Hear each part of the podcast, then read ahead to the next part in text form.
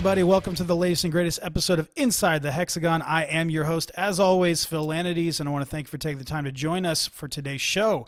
On the episode today, we have former Strikeforce middleweight champion, former UFC welterweight title challenger Jake Shields. He is on with us today to talk about, uh, of course, his career, his time in Strikeforce, and then, of course, we are going to talk about his uh, Strikeforce Nashville fight with Dan Henderson, and then a, a, un- the unfortunate post-fight brawl afterwards that got Strikeforce essentially kicked off of CBS and and set really set the the course of MMA history in a different direction. So we talk about all of that.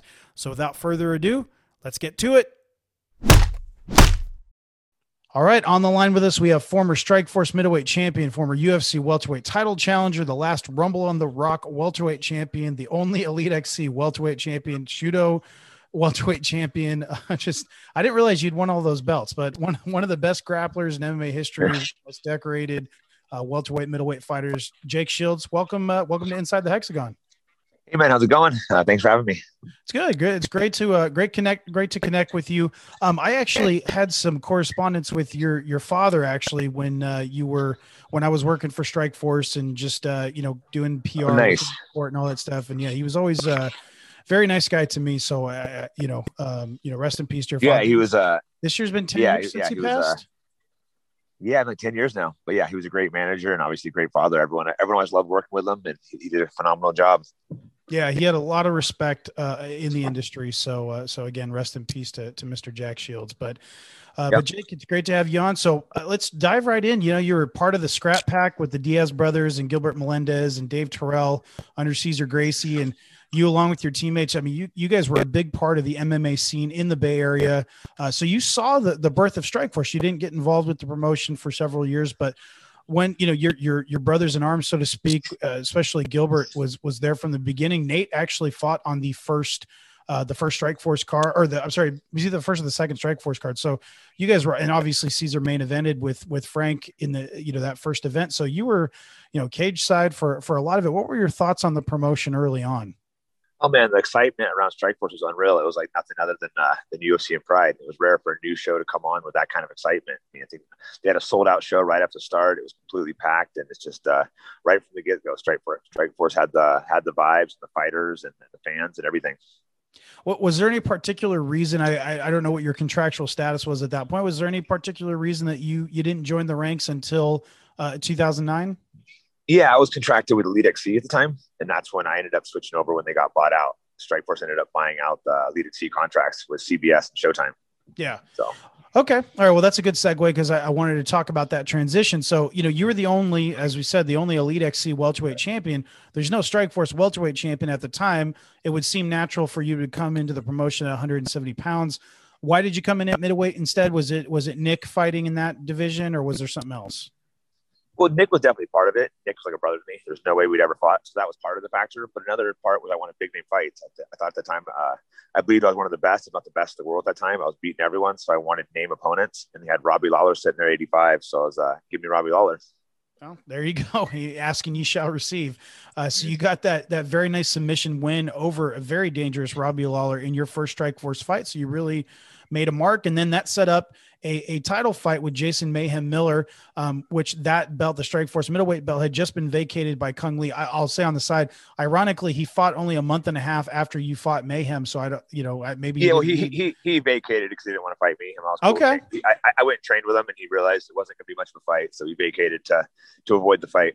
okay, fair enough. I mean, you would be a stylistically, you would have been a nightmare matchup for Cung, obviously. So I, I like Cung Le; he's a nice guy, but it was it was very clear he didn't want the fight. So okay, all right. if, he- so if he vacated and fight a month later, I think that's pretty obvious. yeah yeah I, I my, my co-host and i were just discussing that as we were kind of going over it and yeah that, that seems to make sense uh, so you end up getting matched up with mayhem now you in the video package uh, you had said that that you and mayhem actually had trained about six months prior together you guys were friendly at, at the very least and that you'd kind of let him throw you around a little bit in practice and kind of let him let him think he might have something up on you so wa- was that a, a fight that you were looking forward to i mean uh, he was bully beatdown host you were on bully beatdown was this something that you were really looking forward to? Yeah, he was a really hot name at the time because, like I said, uh, Bully Beatdown. He was winning a lot of fights. I was he was on a really hype show on MTV. So I had the problem before training with guys and beating him in training. Perfect example. Um, you know, Cung Le, the guy's refusing to fight me. So when I trained with Mayhem, I was a little smarter and let him uh, let him tap me a couple times. I don't know if let him tap me, but kind of let him get the better of me, let him think he could win. So I'm like, all right, now now he'll fight me. all right. Well, it worked out because he did. And so uh, in the fight itself, you know, you did have a few moments, especially early on. You had a couple lifting takedowns in that first round, and uh, and then he it looked like a kind of a rear naked choke, kind of neck crank later on in the fight. And my co-host uh, Josh Molina actually had interviewed you in the past, and and he had asked you about that because I was watching it and it was hard to see with with Mayhem's hand in the way, but uh, Josh said that you said that it actually wasn't that close, like that you you you were okay and just waiting for time to run out. But kind of talk us through your performance in that fight overall. How how did you feel about it? Yeah, I mean, it was a while ago. I can't remember. I can't remember all the details of the fight, but I remember it was uh, he was tough. You know, I ended up beating him, but it was tougher than I thought. I know I dominated most of the fight, hit my back at the, at the one moment, but overall, it was a pretty dominant performance. But Mayhem's a guy with a lot of heart and wouldn't quit. So we were giving him a beating, he kept coming. Yeah, he, I mean, he could just couldn't get off in that fight, and and you were able to shut him down, and then. That moves us up to a title defense with one of the greats in MMA, a true legend, Dan Henderson. How did you feel? I mean, he's 39 years old. Uh, you know, he's definitely, even though he would end up fighting for a few more years. How did how did you approach your training for that? How did you feel about that fight? Did you feel like, man, this is somebody that's been so successful. He's so dangerous. Uh, what were your thoughts kind of heading into the fight? Uh, that was a super exciting fight for me. Dan Henderson had been a guy I've been a big fan of him for a long time. Come from a wrestling background, he's a guy I watched. I mean, he just uh, he just knocked out Bisping right before that, so he was still super dangerous. So it was a fight that I took very serious, but was very excited about. One of my best camps. You know, I was uh, running sprints, lifting heavy weights. I went in there highly prepared, luckily mentally, mentally prepared as well. So when he was, able, he was able to drop me twice the first round, but I was yep. mentally ready to ready to keep fighting. So you know, I was, I was able to get through the uh, adversary and just keep uh, keep coming at him. And after that, you know, broke him and uh, dominated the last four rounds. Yeah, I, I, actually literally as we record this, I just watched the fight just to refresh myself, and and I wanted to ask you about getting caught those first couple of times. Was it some? I mean, obviously you've got a chin because you you took a couple shots from Dan Henderson when he was still fresh, but uh, did that give you actually give you some confidence knowing that you could eat a couple shots and and still be able to to persevere? I mean, because eh, like you said, you broke him. So, kind of, what did that do to your game plan? Did that actually, in the end, kind of embolden you? Um, I mean, after taking shots like that, you're just kind of a little shocked. You're not quite sure what's going on. I remember between rounds, I wasn't even quite sure if I was dropped or what. I was a little like, I don't really remember what happened. I remember looking up and seeing Henderson over me. I wasn't sure if I slipped or what but I knew I, I had survived the round. I knew I, the second half of the round, I started feeling better. I just remember, the, you know, I was, I was on survival mode the first half of the round. And after that, I kind of started getting, uh, started getting a rhythm. So I had a little more confidence going into the second round. Like, all right, I survived that. I get a rhythm now. And then once I went in there and took him down in the second round, it was just, uh, all, all dominance from there. Definitely gained yeah. confidence. Yeah, he was. I mean, he was clearly very tired, and I, I, get the commentators mentioned a couple times that he'd had to cut cut a lot of weight in the last couple days, and he'd been having some back issues and all that stuff. While at the same time, Mauro made a point of saying, you know, let's not take anything away from from Jake's performance. And I mean, obviously, you just you just put it on him. weren't able to finish him, but you definitely had him in danger, uh, you know, a couple times. So obviously, a huge, huge win. So before we move on to the the you know the unfortunate brawl afterwards, looking back, I mean, is that one? Is that a signature win for you? I mean, how knowing that you beat a legend like Dan Henderson, uh, what what does that mean to you in your career? I mean, it was great. You know, I other champs as well. But that was, uh, you know, at the time, that was probably the big name. And he's, you know, he still is one of the biggest. And it was a dominant perform- performance. It was also, also the last fight of my Strikeforce con. Don't resign. You know, I love fighting in Strikeforce, but at the time, I'd really, uh, you know, I, I, always fight to be the best. I was opponent I was really gunning for. Since he was a different show, I wanted to go out and fight GSP. So it was important that I, uh, that I, that I left it left on top. Well, you certainly did, and and we saw uh, you appear on uh, WEC 48, I believe it was, and uh, you, you you were with Dana, and, and Dana made it clear that he wanted you, and you ended up going over there. But before we, we move on to uh, to to that, we got to talk about the brawl, of course. After the fight, you know, we had the, the brawl that changes it all, so to speak. And for those listening that that didn't see it, you can find it on YouTube. But essentially, Gus Johnson, this is again live on CBS, so this is network TV. This is a huge deal. Gus Johnson is interviewing Jake after the you know big win over Dan Henderson when Mayhem Miller, who had won earlier in the evening, kind of pushed him his, pushed his way into the uh, the camera frame and got on the mic and asked for a, a title rematch, rematch. And Jake's team pushes Mayhem. Nick Diaz throws a punch and, and just a full on melee ensues. And uh, you know you can hear Mauro and the the others that were on commentary just very very you know disappointed and afterwards everybody including you jake apologized regretting the the incident and but the damage was done. Strikeforce would never again be be broadcasted on CBS or network TV. Now here we are, you know, years and years later, over a decade later, looking back on on what happened all of these years later. What are your what are your views? What are your thoughts on on what happened? Um, I just think you know you can't. Mayhem jumped in. Like after a fight, people understand that our fighters. Our adrenaline's up. We're, we're not in a different mind. You have to get yourself in a It's not like I'm just standing there, you know, at a, at a bar chilling. I'm in fight mode. This guy comes and jumps, gets in my face. So my natural reaction was uh was just to hit him. Especially Mayhem. Uh, at the time, he was training with Dan Henderson. Dan Henderson's whole corner was in the cage. I turned out I don't really like him that much, but I didn't know that, so I thought they were all gonna uh, they were all gonna jump me. So I was ready to fight. Just started swinging on him, and uh, little did we know, we, we all jumped in because we were a tight team, but uh, his team all jumped back. So it ended up yeah. we were expecting to be a big brawl. We, we, we, we thought it was about to be a big brawl, but it was us us mobbing him. Yeah. in Mayhem's defense, in his defense, he took he took a beating well and never complained about it.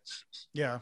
Well, it's I mean, honestly, I as I watched it, I, who I faulted was the the cage security. I mean, they should have never let him in to begin with. He shouldn't have never even gotten in the cage, and he apologized yeah. for getting in there. But I was like, why did they let him in to begin with? They they could have stopped it before anything happened yeah, they wanted they wanted a confrontation. They probably didn't think it was going to go to punches. But it's just people don't understand. Before or after a fight, you're in a different mindset. You're in a kill or be killed. Like literally, you could die or you know or kill someone out there. You have to have yourself in that mindset. You can't just be all like timid. So if someone gets in your face, you're you're in a different mindset than you normally are. So the reaction is going to be to punch someone.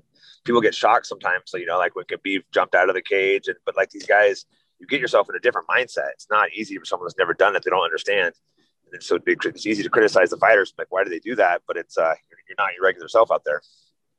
Yeah, I, I, I mean, I've, I've never fought, so I don't know that, but, but it seems to make sense. And after all the fights I've seen, I, I that definitely tracks. I, I will mention, um, I actually uh, spoke with Scott Coker just, uh, just earlier this or last week, actually, just to kind of catch up and we kind of stay in touch and and all that. And I told him I'd be talking to you because and I'd asked we were talking about Bellator and what's going on with them, and I said, well, hey, because I live outside Nashville, I'm like, hey, next time you guys are in Nashville, you know, I'll definitely be there. And he yeah. kind of chuckled and said, I'm not sure that we'll be there anytime soon. I don't have the the greatest history, and you you make sure you tell Jake. Uh, essentially in a nice way i said hello type yeah so, yeah I, Nashville. I yeah yeah i don't i don't know that they'll be back here anytime soon but um but anyway, so yeah, but it, it, it, was a, it was a great show, so I would love to go back.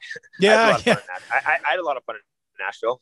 yeah, it's well, it's a great town. It really is. It's a great city. So, um, and and you know, we've seen UFC has been here not too long ago, and and maybe you know, maybe Coker can be coaxed and they'll be back here. But yeah, yeah, I hope he'll change his mind and realize that hey, it, it was one bad moment.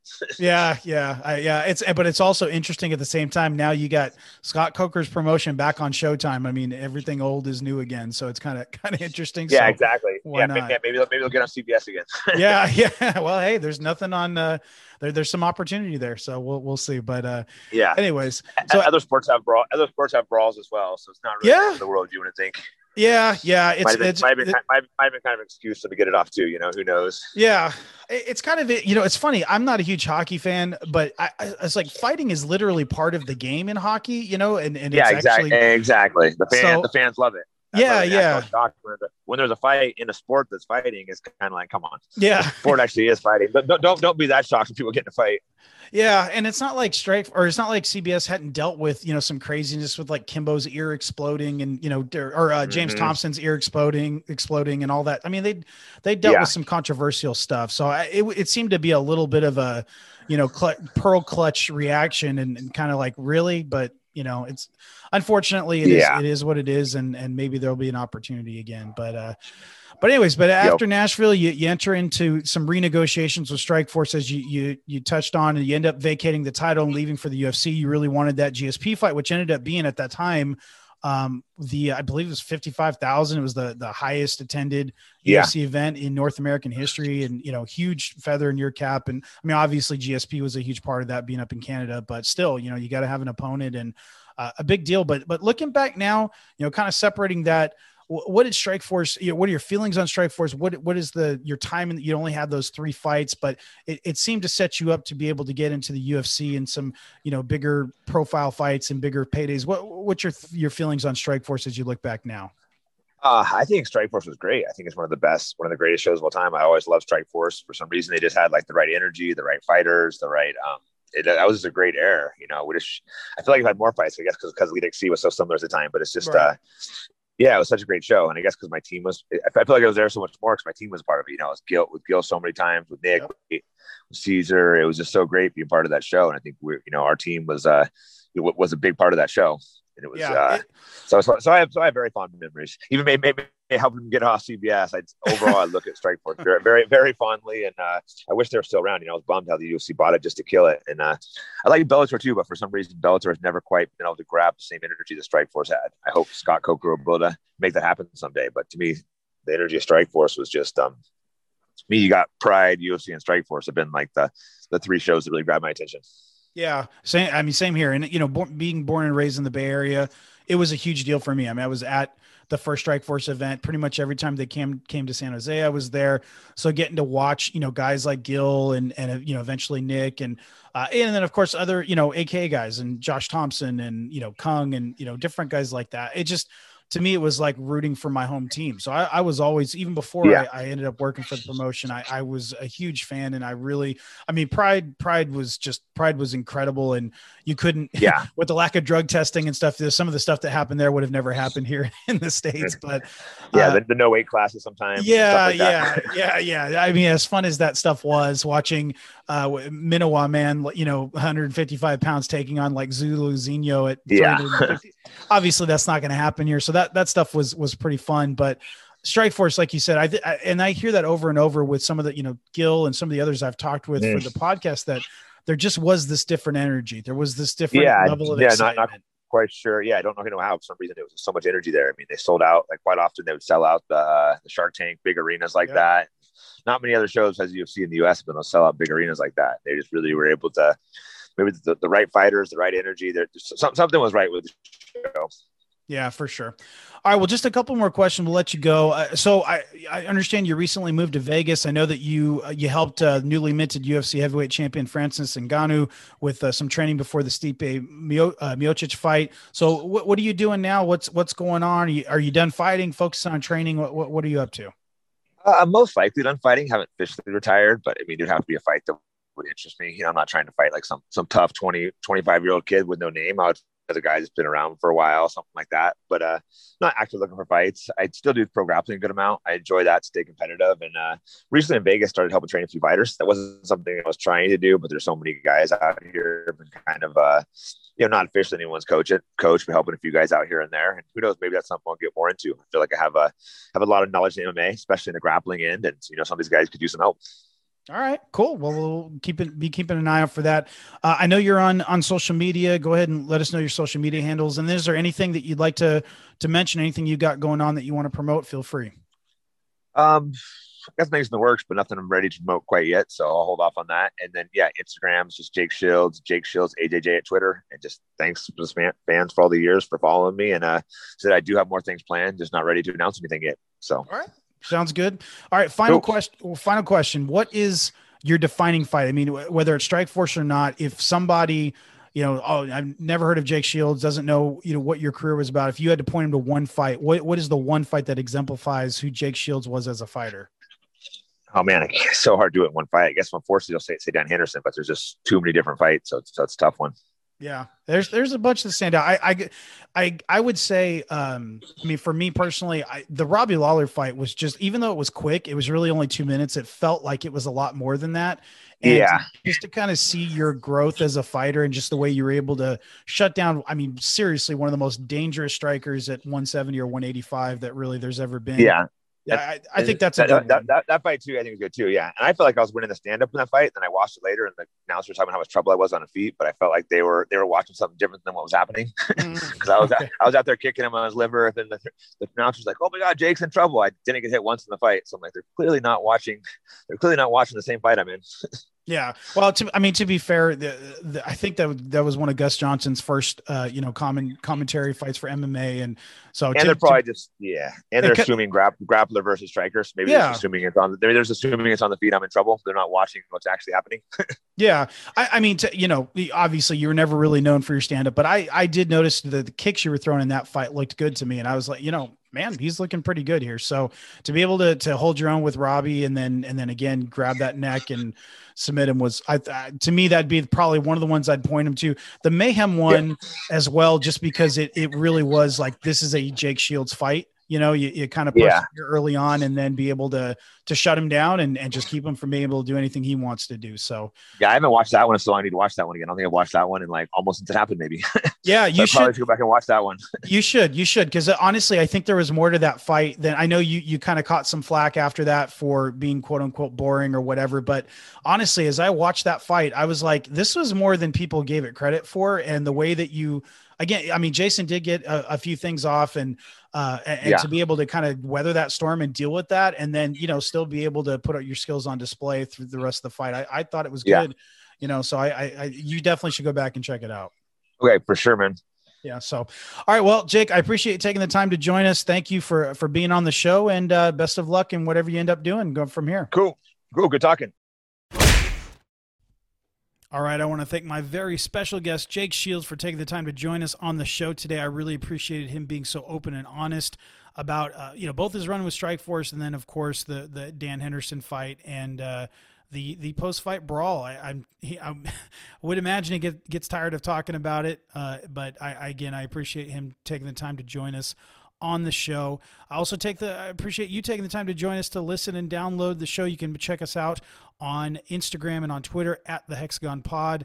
Uh, you can also f- reach me at phil at insidethehexagon.com. Would love to hear from you and get your feedback. And if you're interested in doing some some social media for us, we would love uh, love some help with that. So, again, reach out if that is of interest to you. Looking ahead, we are going to be covering Strike Force Heavy Artillery, uh, which took place in May of 2010. We've got some big names. Alistair Overeem finally returns to Strike Force after a near three year absence.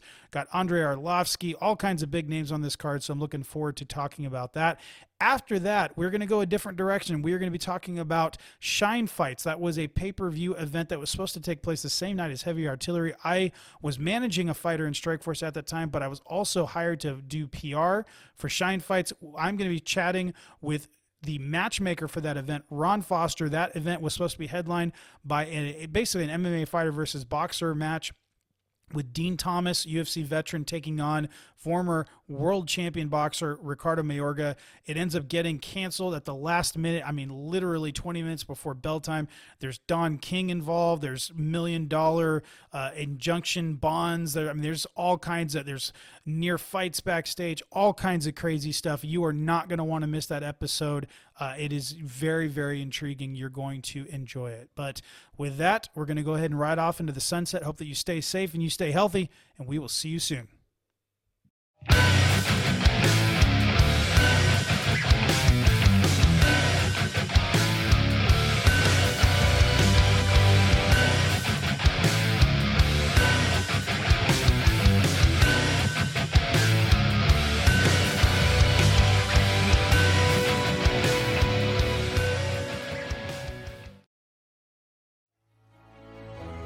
In a world infatuated with comic fandom comes a show to help us remember the talents that have inspired us. Whoa, whoa, whoa, cut. Oh, come on. It wasn't that on. bad. It's a bit dramatic. Let's just tell them about the show, guys. We are the Canned Air Podcast. Join us weekly for a comedic trip through pop culture. We also welcome some cool comic creators, as well as some of the voice and screen actors that helped shape your childhood. Find us on cannedairpodcast.com and on the Evergreen Podcast Network.